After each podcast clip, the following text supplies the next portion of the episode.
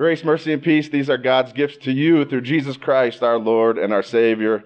Well, as I worked with your elders and your leadership this week, coming to as your guest and maybe a new member with you prepare, um, there was a little bit of give and take, and the give and take looked like this. Hey, this Sunday, I might goof on some things. And they said, that's all right. This Sunday, we might goof on things as we figure out this new life together. Well, guess what? As I read to you today, the gospel reading I realized my biggest scoop of the day. Are you ready? I prepared this sermon for a different text. Are you ready for that? How's that for a Christmas surprise? Today's text is uh, Matthew 2, 13 and following, and I prepared just before it Matthew 2, 1 to 12, but I think we're going to be all right. I think you know that text well also, that a star rose in the east that guided these magi, or these wise men, and they come to uh, Bethel. My son's laughing really hard at me. They, they come to Jerusalem and then are sent on, guided by the star. That's our text. We'll get quite a bit of it actually in the sermon itself. Let us pray. Lord God, Heavenly Father, uh, for this church, we give you thanks. For the people of Shepherd and Pines, for all the pastors who have served to this point, and, and now for this new season that we have together. Really, nothing has changed. We are people in need of your guiding, your revelation, your gifts, all through Jesus Christ, our Lord and our Savior. And so, bless us by your word today. Bless our hearing and our receiving, our comfort by your word, and then our carrying out of our love for our neighbors through our many vocations. Make it so even this day. In Jesus' name, amen. Well, good morning. We, we fashion and we refashion things that are so often most familiar to us. I think it's true. Just this last week, we made uh, and shared with somebody else. I forget who it was who sat down at our table. Oh, it was a coworker up for the day. We shared my grandmother's corn chowder recipe. Grandma this corn chowder, and they liked it. You'd have to like it. It's really, really good. And yet, this familiar recipe to, me, recipe to us, we have uh, reshaped and refashioned. A recipe called for russets. We use reds. Her recipe didn't call for cheddar cheese, but we are generous with cheddar cheese at the end. Her recipe certainly didn't call for a few dashes of Frank's hot sauce when nobody's looking, but we still do it. And occasionally, even, I sneak in maybe a tablespoon or a teaspoon of uh, fish sauce. Don't be freaked out. It boosts the flavor. It's really good, all right? And I do it when you're not looking. We take those things that are familiar to us and we refashion them and we reshape them. Chances are this Christmas time, you, whether around a table or the tree or somewhere else, friends, you recounted a family story, right? Or many of them. And in the recounting of that family story, there were, uh, there were details that have been kind of honed and tweaked, leaned in on, and then there's other details that have been forgotten or pushed aside, right? Such that somebody's telling the family story and somebody else is off in the corner, either saying out loud or whispering to everybody else. That's not really how it happened, right? Or there's more to the story. We take the things that are familiar to us and we reshape them, we refashion them. Our gospel text this morning, even if I didn't read it, is very, very familiar to us. The Magi, coming from the east, led by the star. This is a very, very familiar Christmas story. And I'd suggest to you it's familiar enough to us that this one also this one also has been a little bit of putty in our hands or in our imaginations, in our memories. We're so familiar with it that we've often reshaped it and refashioned it. And when it comes to God's Word, that's a silly thing to do. Even more so, it's a dangerous thing to do. So let's consider this text again from the beginning, a first time today, not even just a second time. It begins with near poetic words. Now, after Jesus was born in Bethlehem of Judea in the days of Herod the king, behold, wise men from the east came to Jerusalem. These wise men, these kings of the Orient, right? We maybe sing about them in that way. It seems that their story has been fashioned and refashioned. The word in the text is magi, which is a strange word to us. I don't know this word really, other than this story.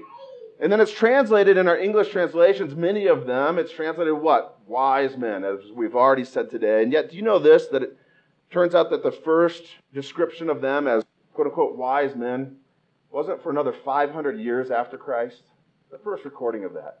Or how about we three kings of Orient are? How about this idea that they're kings? That comes 700 years after Christ. And where do we get the three? Well, I think the three's the most easily explainable of them all. What were their gifts? Anybody remember? Gold and frankincense, Frankenstein, right? And myrrh. Yeah, three gifts. So we say three gifts must have been three magi. We add to that three wise men, and that begins to spin into we three kings. They certainly are foreigners.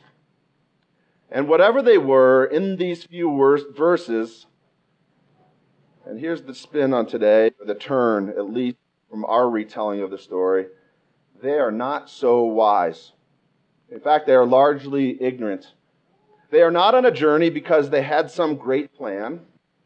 Rather, God put that light in the sky, a star, and He revealed it to them. And notice this having arrived in Israel, they're still lost. They're still ignorant about what this is all about. Go to the capital city, to Jerusalem, and what do we find there? It says this.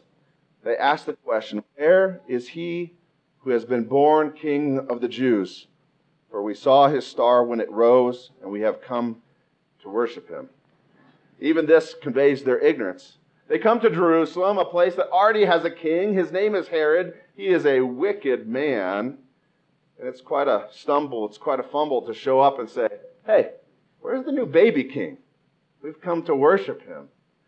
Clearly, these guys don't know what's really going on. This, of course, then troubles Herod. But even Herod, king of the Jews, doesn't know. And so he has to ask his scholars, because he too is ignorant.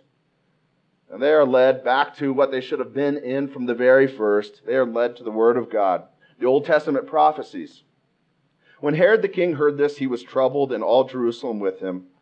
And assembling all the chief priests and the scribes of the people, he inquired of them where this Christ was to be born. Herod, king of the Jews, Jews, the holder of the promise of a coming Messiah, even Herod didn't know where this Messiah would be born, almost as if he had been for, forgotten to be looking for him.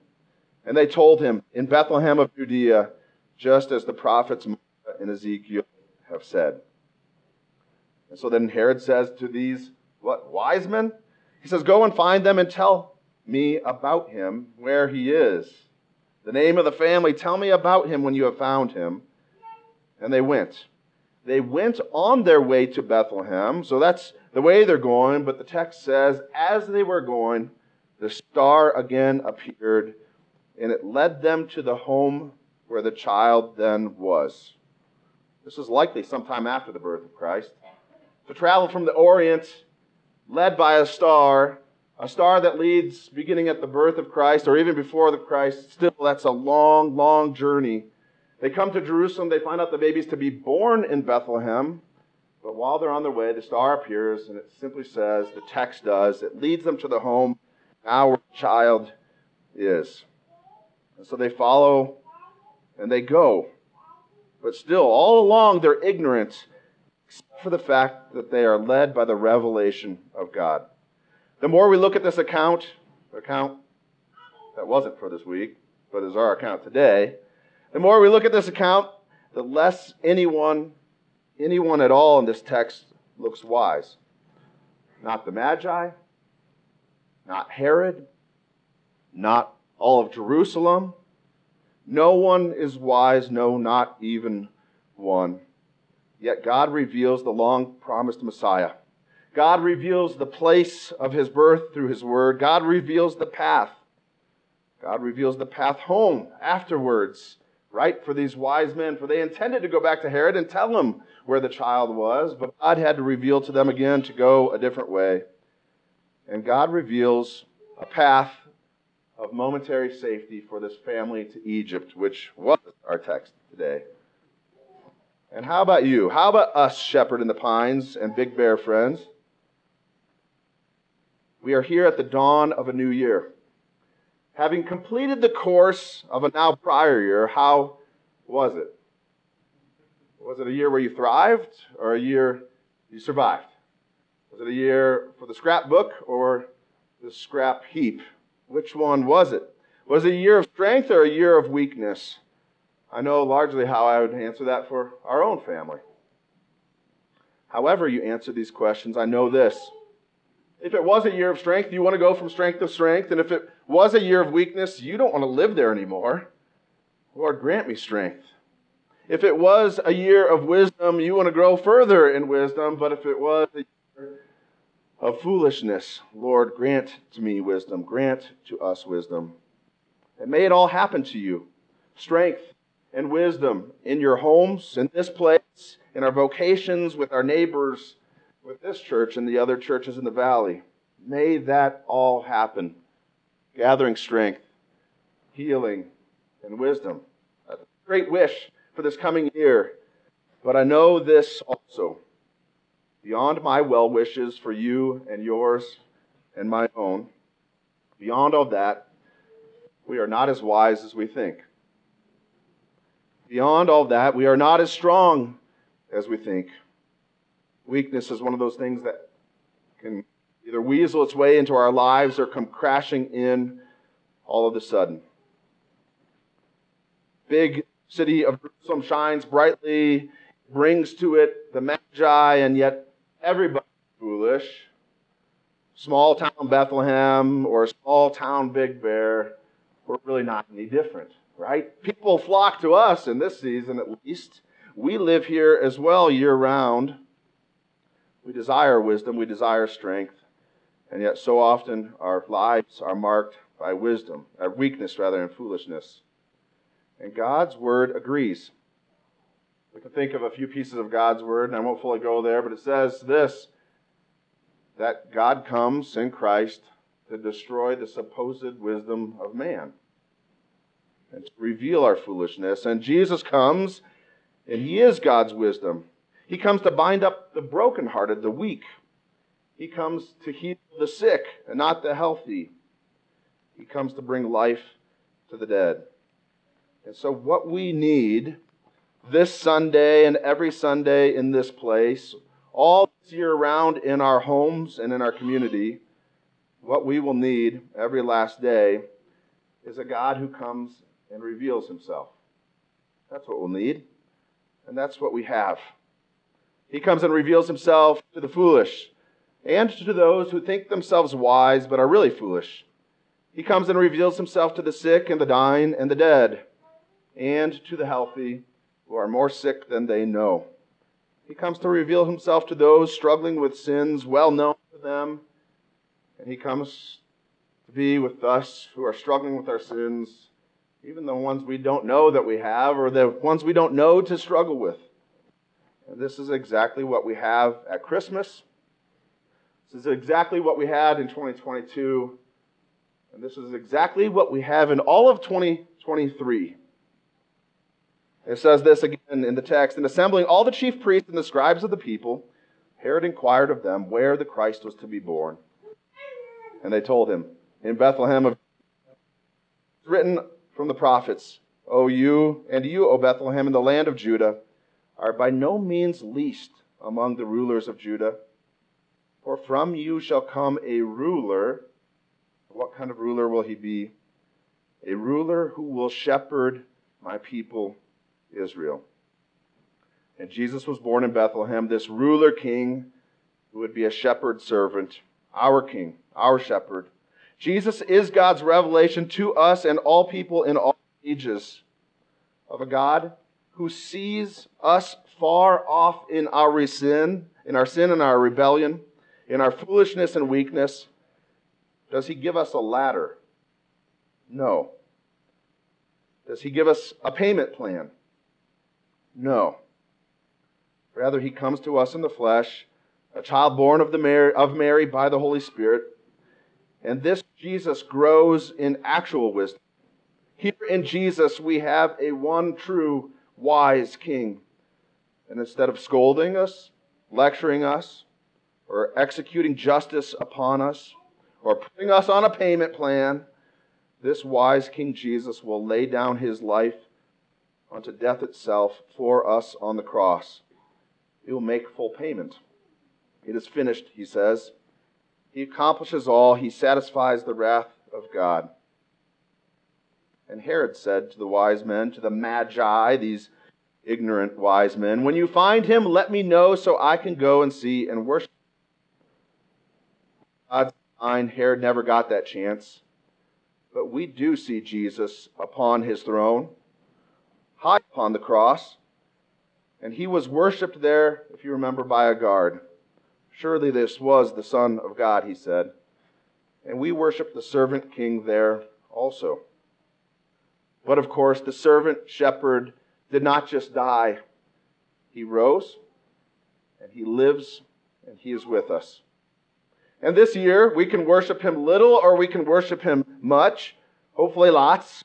In either case, what's really good about life, with Jesus, isn't what we bring to him, but what he brings to us and then to our neighbors through us. In baptism, he calls us into a new life, calls us his own, and puts his name upon us. In the absolution and the supper, he feeds us, forgives us, and unites us. Jesus was revealed 2,000 years ago in Bethlehem and later in his hometown to Magi.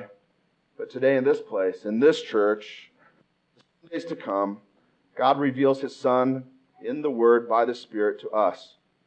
And when Jesus the Son is revealed and when Jesus shows up, well, it's Christmas all over again, every last day.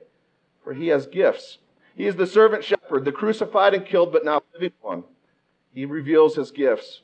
They include, but are not limited to, adoption, forgiveness, life and salvation, peace that surpasses all understanding. And you? You receive these gifts today, every day, and you enjoy them. And you share them. For as you have been forgiven, you will forgive. As you have been shown mercy, you will show mercy to others.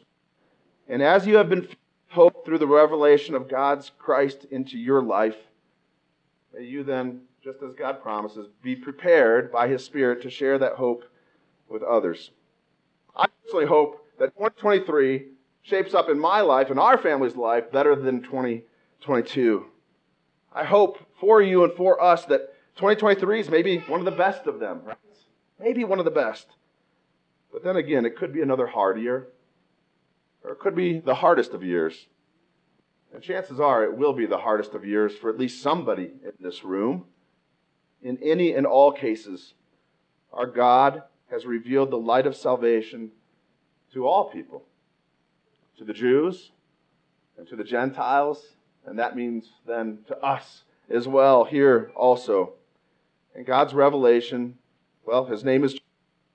He came, he was born, he died, he rose, he lives, He abides with us, and constantly He reveals and gives to us His gifts every last day. And so this year, too, is the year of God's making through Jesus Christ. And so we will rejoice and be glad in it in Jesus. And God's people say, Amen.